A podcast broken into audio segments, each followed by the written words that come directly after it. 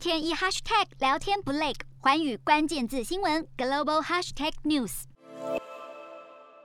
欧盟在十三号宣布封杀南韩两大造船业巨头大宇造船和现代重工的合并案，原因是担忧他们的结合会造成天然气供应受到局限，进而威胁到欧洲的能源安全。欧洲目前正遭逢能源考验，正在试图寻找替代来源来移转对俄罗斯天然气供应的依赖。根据欧盟说法，若是大宇造船和现代重工合而为一，将会掌控全球将近三分之二的液化天然气载运市场。执委会先前也因为市场垄断的隐忧，陆续否决了火车制造和钢铁业务的国际大型并购案，借此防范市场消费选择与同业竞争燃起负面效应。日韩焦点全面掌握，东亚局势全球关注。我是主播刘以晴，全新节目《寰宇看东亚》，锁定每周四晚间九点，寰宇新闻 M O D 五零一中加八五开破二二二，以及晚间十点寰宇新闻 YouTube 频道播出。